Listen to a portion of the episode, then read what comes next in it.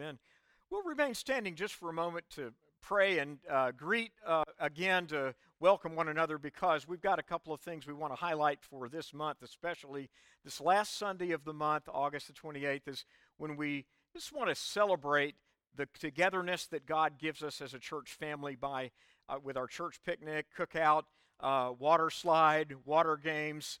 We'll set up for volleyball, and there's a new little uh, basketball goal out there. Just a lot, just fun, just outdoor fun, indoor and outdoor eating. Depends on what works best for you. We'll have the buffet in the inside and some tables inside and outside. But most of all, our goal is to is to really build that sense of family and community that is a part of what it means to share in the journey of following Jesus together. And we know there are so many different time pressures and circumstances in everybody's lives. And as we pray one for another, um, there's a great encouragement that, that, comes just from being together. Back table, there's a sign up sheet for uh, uh, Cookout Sunday, just to put something, a note, if you, whatever you can bring. And please feel free to choose whatever's best for you. And it helps us every time, just if we know in advance. And then also, um, Christian Farmer Outreach is uh, going to offer an opportunity for training, as we were talking last week, about sharing the gospel with others, just the simplicity of giving the good news of Jesus Christ to others. What matters most is that it flows naturally as an overflow of our hearts and our lives. And the way they do it is just fun and connecting and natural. So we don't have a date set. We ask for some interest in a small group seminar for training, and there's a sign up sheet just to give us your name. If you say, I'd love to do that sometime, you may not know exactly how the time would work out, but uh, Lou's going to be following up with uh, anybody interested in that. Let's take a moment just to reach out and greet and encourage others today as we share in this time together.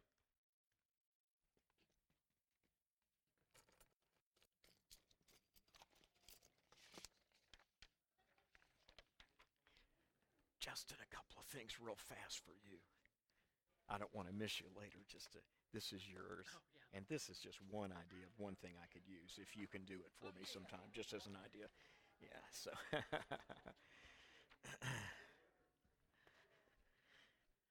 okay. Yeah.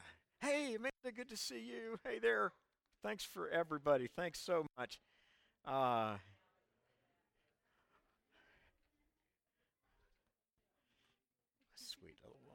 What a what a performance that was! Oh my! It was wonderful. I'm so glad to see you. And Sandy, is the word good from is the word from Morgan? Oh, I I was going to stop to pray for little Mia. We'll pray. We'll pray for mommy. Right. Right. Okay. Gotcha. All right. Okay. Friends, uh, thank you so much. Now it's time for explorers and pathfinders to go on to their classes. Thanks everybody for teaching. I want to just say again, all of you. Jody, all the prep, Marcia, all your planning and prep, and each of you that teach. It's, it's truly more of a blessing than I can, I can even put into words.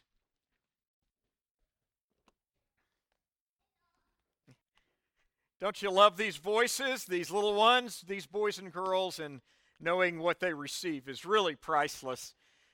We see it all the time. The uh, what's happening in the world of children what children are being exposed to today, it seemed at one point in our culture that it was almost by accident. Now it almost seems on purpose. There's a outright assault on the innocence of children. It is vicious, it is continuous, it's radical, it's infiltrated educational establishments, it's, it's infiltrated corporate environments, uh, everything from Disney to the toy store, and it is an increasingly urgent task for moms and dads to understand what it takes to preserve and bless and cultivate and nurture that tender heart toward God that comes when a child encounters the beauty and the wholesomeness of what is revealed throughout Scripture and when it's age appropriate, explain to children how God's love intersects our lives in so many wonderful ways, and how the promise of God's gift of salvation through Jesus Christ not only gives us a deep assurance of our souls, of our infinite value in the eyes of our Creator, but also it beautifies every other aspect of life. And I believe in Colossians chapter 4 that we get a glimpse into a framework for understanding part of this um, community vision that I mentioned a moment ago, and part of the part of the reason why always, always we want to prioritize the experience of children learning about Jesus. And that is that Colossians chapter 4, where I left you last week as we look at various uh, snapshots of this, um, of this epistle written by the Apostle Paul under an, ex- an extended period of house arrest in Rome, where we see that the powerful, towering truths of the Lordship of Jesus that we've walked through in our study of Colossians have real world impact upon relationships and shared responsibilities in life, including parenting and marriage and the workplace, as we saw two weeks ago.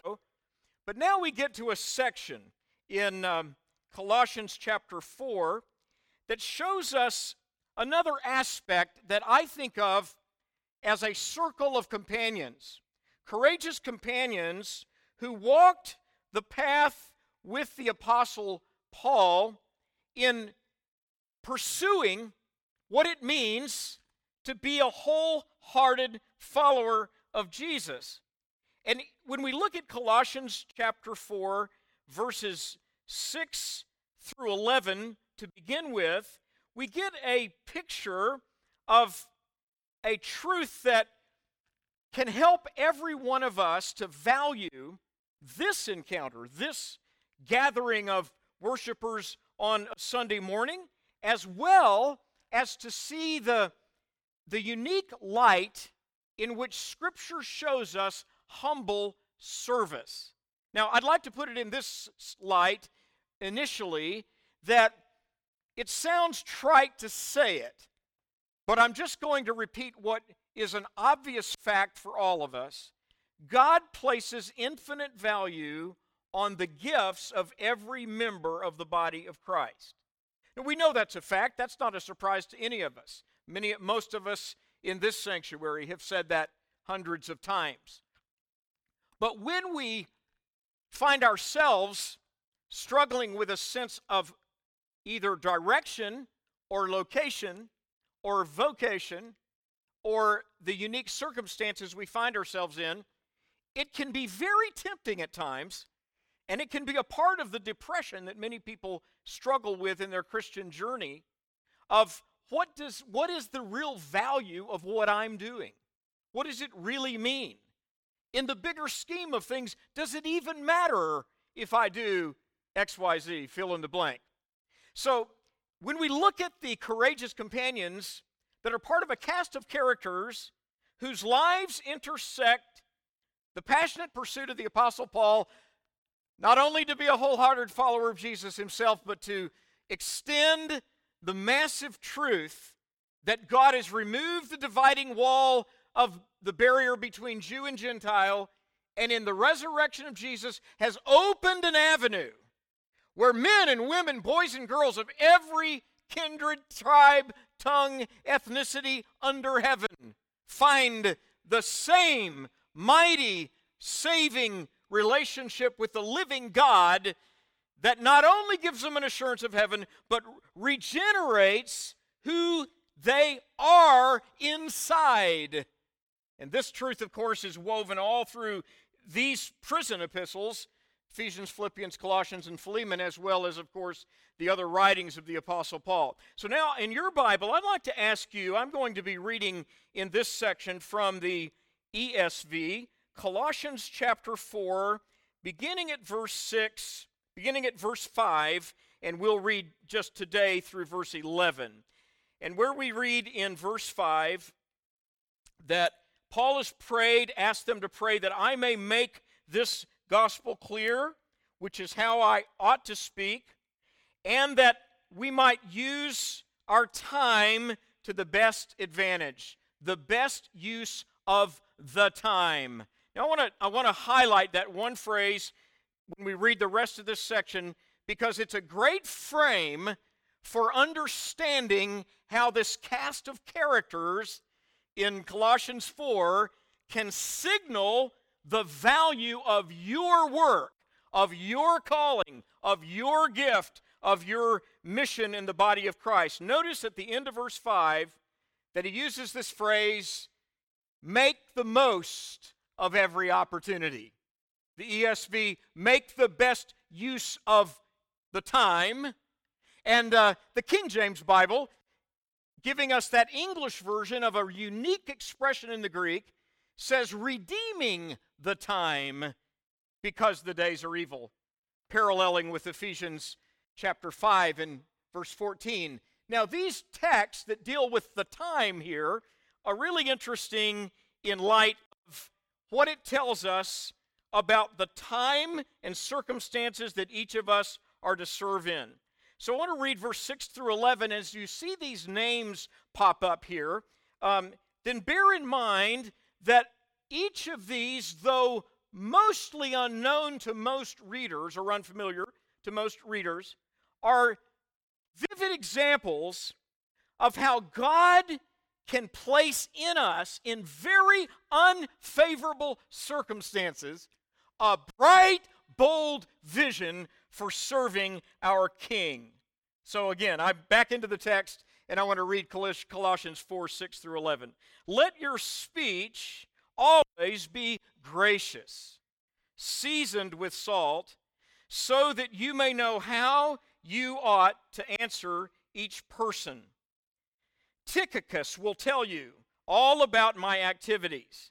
He is a beloved brother and faithful minister and fellow servant in the Lord.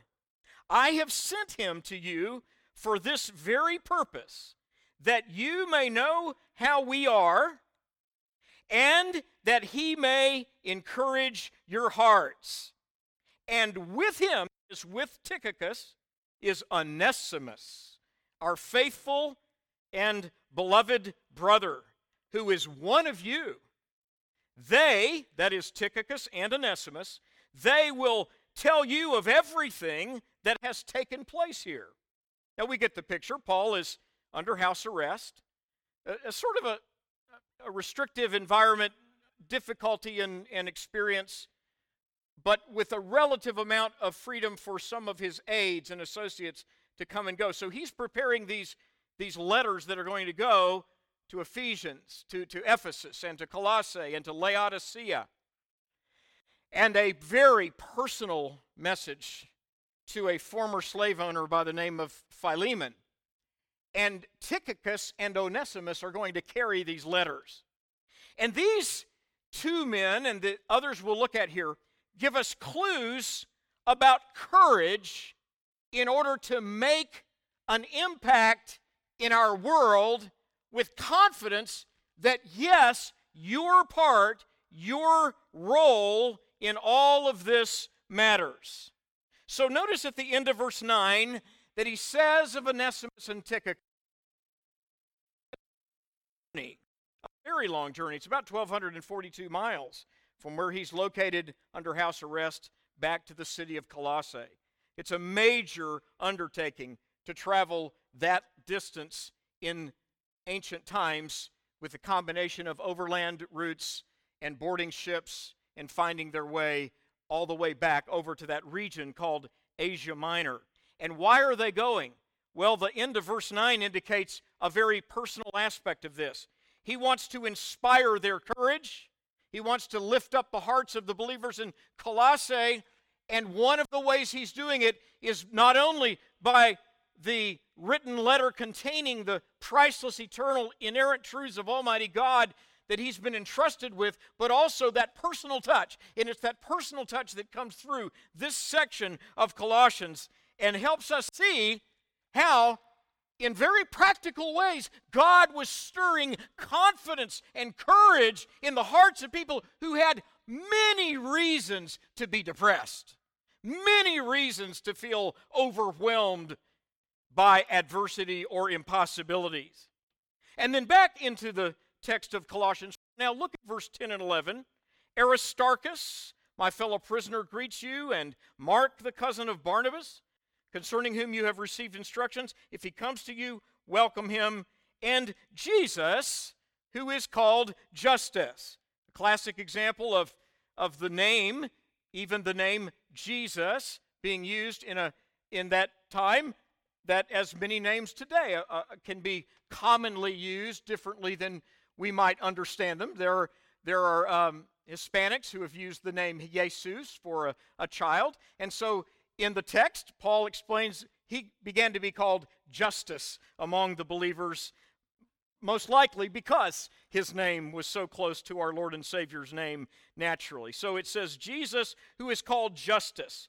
And it's an interesting take on these men in verse 11 that it says, These, that is, Justus and Aristarchus, are the only men of the circumcision among my fellow workers for the kingdom of God. And now note the last part of verse 11 they have been a comfort for me.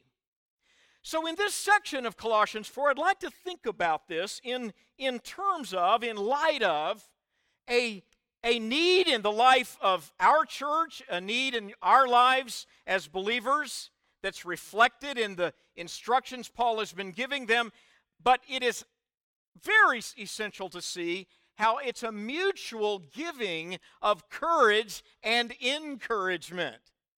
And this is not just some slap back slap or bear hug at a potluck supper. This isn't just some casual kind of view of fellowship. Paul is in, is um, elevating here of the beauty that we can all have when we follow Christ of knowing there are other followers of Jesus, and among our friends and companions in the kingdom of God, there is a God given power for mutual encouragement. So he's applying the four things we saw last week about growing in our Christian faith.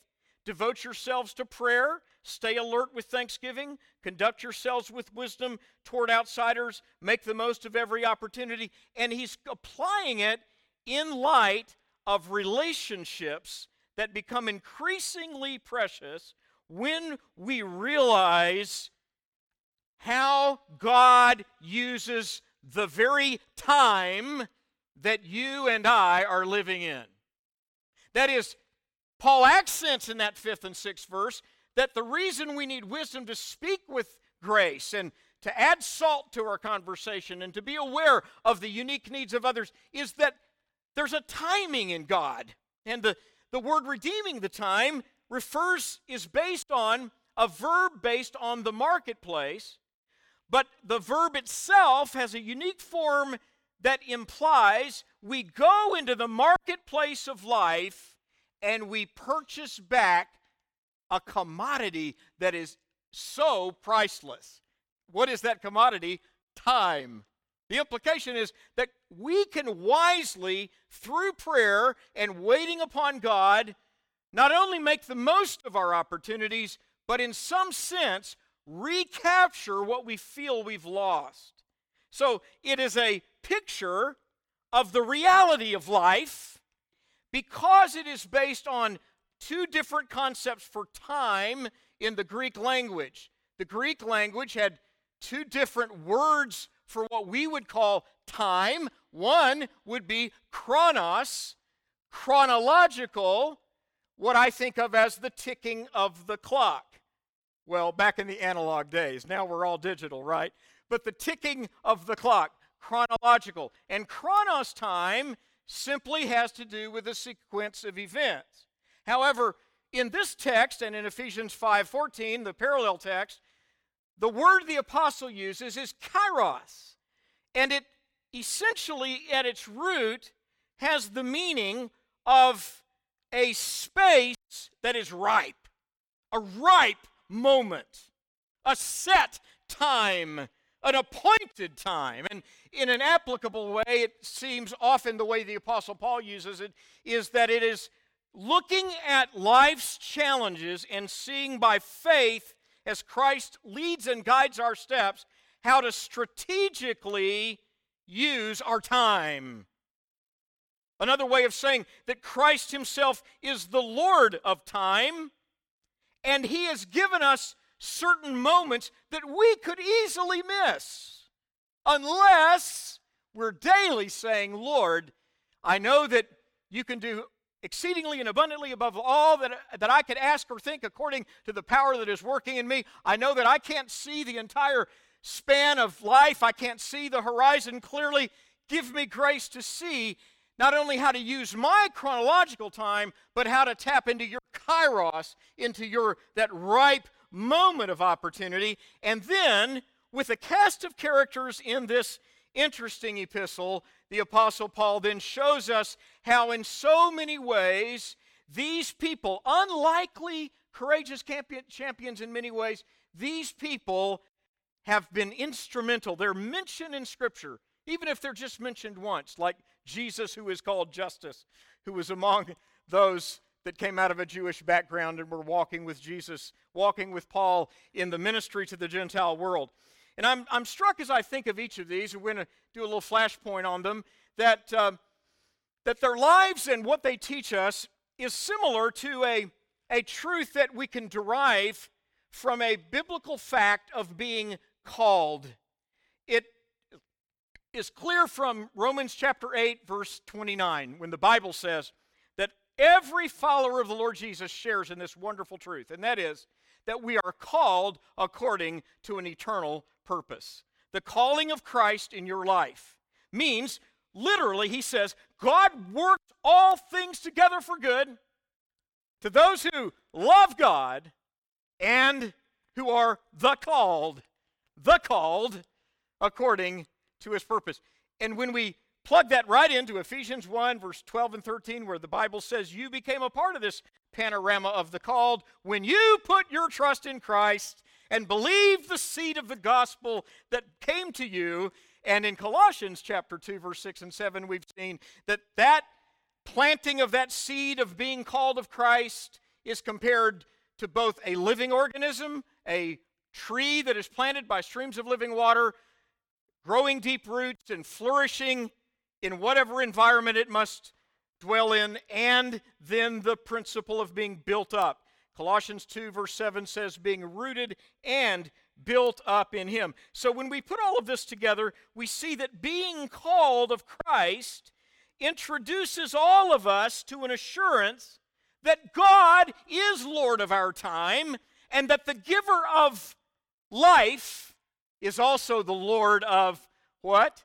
The kairos. The kairos moment, the, the ripe opportunity that we all need to know is there for us.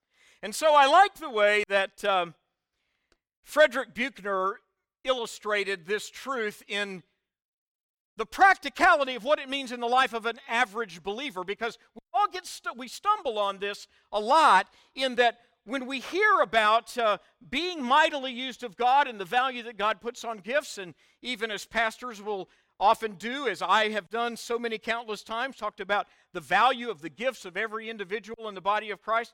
And yet, sometimes we miss the fact that we feel like if my circumstances were different, my gift could really flourish. But my circumstances don't match my gift.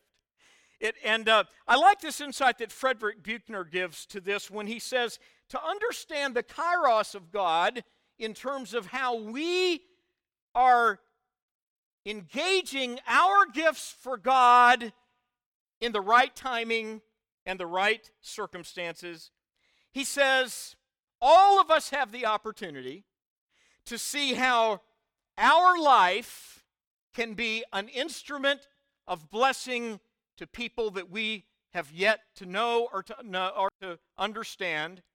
And he explains it as finding the calling of Christ in your gift is where our deepest gladness and the world's hunger meets. I especially like the emphasis here on the fact that we do not know the world's hunger like we need to know. And it is the work of the Holy Spirit to help show us that, to help make that vivid for us. And the text gives us 10 examples from verse 6 down through verse 20 of people, excuse me, down through verse 17. It gives us 10 examples of people who I believe fulfill what Buechner described there, where our deepest gladness in God The delight that we find in the Lord intersects the hunger for God, often unseen, we understand, but the hunger for God that is in the hearts of people around us. Now, this is a quick thumbnail sketch of an overview of these people, and one of the things that strikes me about it is it reminds me of so many times in the life of the church, in all of our lives, in our Christian lives, we, we can't see how valuable what we're doing or called to do is when we're in the midst of it. But one of the benefits of this snapshot to me of 10 different people that are highlighted in the writing of the Apostle Paul, some only mentioned this one time in Scripture, but they're reminders to us of a sparkling vitality that comes in understanding what it means to walk with Christ. And I want to focus on this left column first, the first five, the unsung heroes, and the second five I put under the category of uncharted waters, because when we look at uh, that list next week, it opens for me an avenue of understanding about the power of prayer that I think is the perfect way to conclude all of the snapshots of, uh, of Colossians. And so I first want to ask you to think about this guy named Tychicus. Now, this is a great example of something, as, I said earlier, about being called of God doesn't often just seem as sensational eh, or as uh, dramatic or even as opportune as we might like for it to be. I remember reading about a couple that had been out um, house hunting in New England a few years ago, and uh, their realtor had taken them to an old home, historic home, that had been in the same family since before the Revolutionary War. And on the mantle above the fireplace was a classic Revolutionary War era musket. And in the conversation between the realtor and the, the home buyers that were looking, they were asking questions about the history of this family. And they just casually asked the question well, did anybody in, in your uh, family ever, the, the person that owned the house in those days, did they use the musket? And, and they began to tell a story about um, a great, great, great grandfather who, who was young at that time and, and had dreamed about joining in the effort for the Revolutionary War, and yet he was disappointed when he found out that, uh, that the mustering of troops would not involve any kind of special um, clothing, any kind of special uniform. They didn't have any shiny medals. There was nothing about becoming a part of that militia that appealed to his uh, yearning for grandeur. And so the old musket stayed above the fireplace.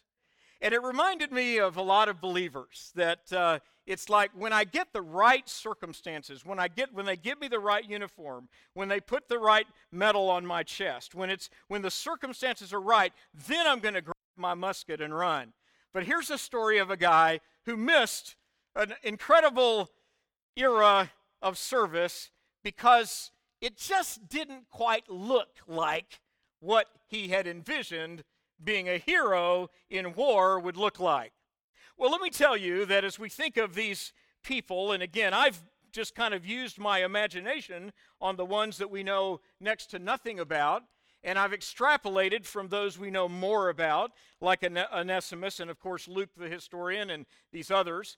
But I think it's notable if you just take them as a group to think about it like this that one of the things that this passage leaves with all of us is the fact, the reminder that there is a great unseen adventure of following Jesus that matches your gift today. God, who is Lord of the kairos, Lord of the opportune moment, has not passed you by. When you think about uh, Tychicus, for example, this first guy, he's called. There are three things if you go back into the text here at Galatians 4 7. There are three things that are said about Tychicus. And they are interconnected, obviously, but distinct in some interesting ways. First of all, Tychicus was a beloved brother, a faithful minister, and a fellow servant in the Lord. And in verse 8, he says, I've sent him to you for this very purpose, that you may know how we are, and that he may encourage your hearts. One writer described how we might envision Tychicus like this that the apostle cared for all of his brethren in the ministry and in his travels. But there are those there were those who were dear to him because of their sacrifice and service to him and to the glory of God. These were men and women to whom Paul would refresh his spirit in those dark hours on the journey or imprisonments. He knew there were those brothers and sisters that cared for his state and to whom he could depend on to encourage him. Tychicus and Paul shared many stories as they traveled around the Roman Empire, establishing churches, ministering to the needy, debating the issues of the day, and helping one another keep their spirits alive kingdom of Christ. People like Tychicus are important because they're examples of continuous faithfulness in the Christian journey. But there's more than that. In the very words that Paul uses to describe him, he starts with accenting the love that they had as brothers, but then he uses the word, two different words for servant. He says that he was a faithful servant, a fellow, and a fellow minister. Now, the two different words are related and yet distinct. One is he uses the word diakonos, meaning a servant who takes to a task with great energy. In other words, we might say that the fellow servant, that the, that the task that he held was something that he brought close to his heart because of the value that it was to the one that he served alongside. The task orientation is one of the things that some people in the family of God don't esteem enough. They think, oh, I'm just a practical person. I'm just a job person. I'm just a, I'm just a um, technician, or I repair things, or I um, hands-on projects. And this is one of many examples in Scripture that shows us the infinite value of that. That God puts your practical skills in light of a mission that lifts other people closer to Christ. The other word is more is the word called doulos in the Greek and and it's a word that has really has to do with a particular kind of service. So when we think of doulos, we might think of it like this that the doulos is a word often translated slave, and it signals that Tychicus was not only very diligent about his tasks for God, but he did it from a heart of relating and responding to Jesus. In fact, the word doulos is used in Scripture to parallel in the New Testament a beautiful Old Testament picture of a person who was temporarily a slave, but their master was about to let them go free. And under the law of Moses, there was a special provision because a lot of those forms of slavery were what we would call indentured servitude, not necessarily a harsh slavery, though it's not something that we would consider a, a valid way to, uh, in a social environment. And yet, it served a domestic purpose in those cultures. And God put a specific provision in the law that said that someone who served his master faithfully over a period of time that the master may choose to give them their freedom but if that servant says no i now have a family i'm a part of this master's household i want to stay with my master i want to give myself willingly and freely to be a part of his enterprise, they would take him to the doorpost of the community, to the gate of the community where the elders gave decisions and, and uh, worked with their people. and they would make him what was called a bond slave. And this is the word that Paul uses for his good friend Tychicus.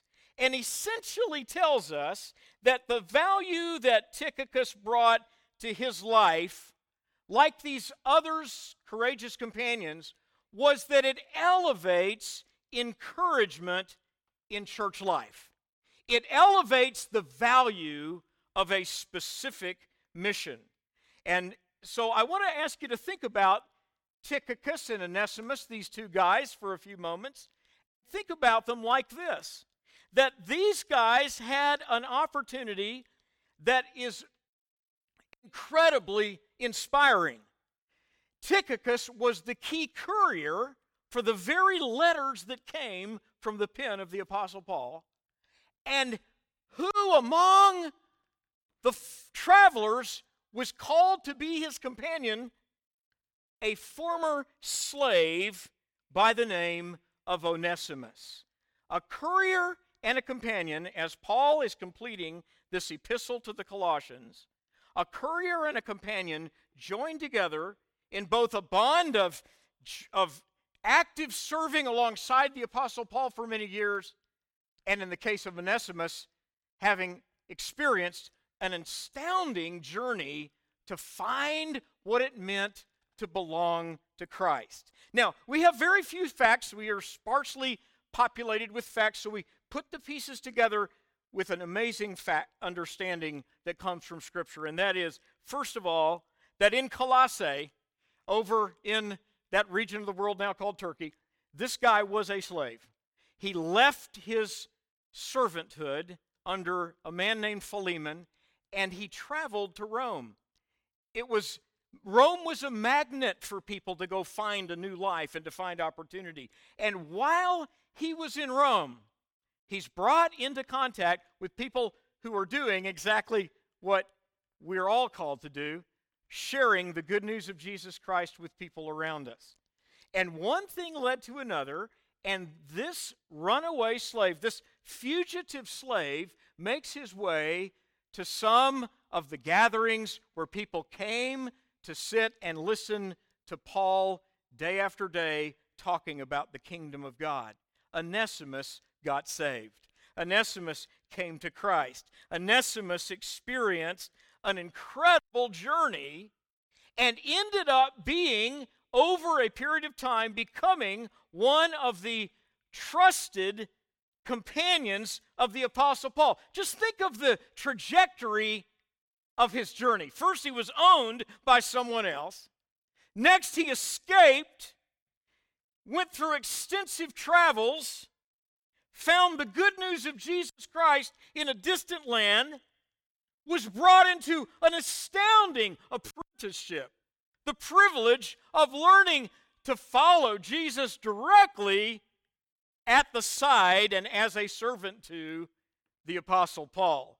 When Paul had said, Follow me as I follow Christ, a scripture of 1 Corinthians 11 that applies to all of us, Onesimus got to do that in person. He got to follow Paul as fo- Paul follows Christ. But the, but the conclusion of the story is what's most fascinating to me. After all of that, he's given with Tychicus the most priceless cargo imaginable, and that was to carry these very epistles that we've been digging into. Onesimus, a former slave, being entrusted with Tychicus, the beloved brother, the faithful minister, the fellow servant, the man who had proven to Paul not only in synagogues and churches and, and the highways of byways, but Tychicus had endured the shipwreck out on the Mediterranean Sea with Paul, where they all thought they were going to die. And now, what does God do in the kairos moment of opportunity? He joins together Tychicus, a most beloved and proven loyal aide to the apostle, alongside a slave who's found Christ and has grown as a believer and is from the very city where one of these letters is now being directed back. It's, it's as if Onesimus becomes a living object lesson of what it means for all of us to be used by God in places and in times we would never have expected and would have had absolutely no way to prepare for. Well, these glimpses, I hope, for Tychicus and Onesimus, and the hint that comes from those that we are not even familiar with, that we have just sparse information, shows us something that's a sparkling reality about this church and about life in Christ that I hope we'll go away with just cherishing. And that is, God is not looking for the remarkably and uh, com- celebrated, gifted people who have marked out a path for themselves and made it in life in a way that they've built their own success. No, God is work is moving as he did by the Sea of Galilee when he called two fishermen and said, "Come and follow me." He's moving into churches like this. He's moving into our environment. He's looking for the Tychicus type, the, the proven long term, faithful, loyal servant who seeks the joy of just walking alongside the leader that God has put in his heart to support. And at the same time, those who would have thought I would never even qualify to even be in the audience of such an apostle, Onesimus a former slave. And just like them, God is reaching into liberty, into this church, into our community, into our lives, and He's signaling for us there are kairos moments of opportunity to serve God that we'll find when we keep that open heart of worship and expectancy before Him. So I want to pray as we close today to think about just these just just these two out of 10 different people that we might say lord help us this day to embrace to our lives and our hearts that jesus is the lord of the kairos the the ripe the strategic time of opportunity.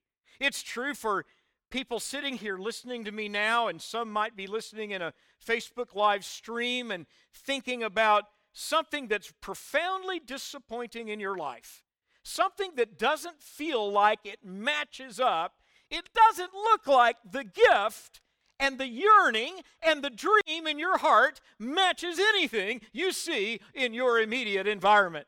Never doubt the sovereign, mighty, redemptive grace of our living Savior. If He could bring an indentured servant who has left his master's employ on a journey of 1,242 miles across difficult terrain, across multiple sailing voyages, and into a bustling city in a, wor- in a world that is revolves around the idolizing of the Caesar. And in that city, in that environment, the word of the Lord draws him into the very presence of the Apostle Paul. And at his tutelage, he grows as a, as a thriving and passionate follower of Jesus. And he becomes a part of the missionary team that takes the priceless gift of the scriptures back to the very city from which he had fled, including a letter to his former master to bring a heart reconciliation between Onesimus and Philemon. Lord, I pray that in these quick flashes of examples, we might see that there are an infinite number of details in our lives that for us may look like the backside of a, of a, of a um, cross stitch picture where all the loose threads make no sense. But you are the one who shows us the real picture of following you, walking by faith with you. I feel like there's some present tense application for someone here who may have struggled to know how can I really how can I really get fresh motivation in my even in my daily walk with God right now? And I want to encourage you to lay hold of the lordship of Jesus, the Lord over your time as well as the giver of your gifts. We thank you for it, Father. We praise you. We worship you in Jesus' name.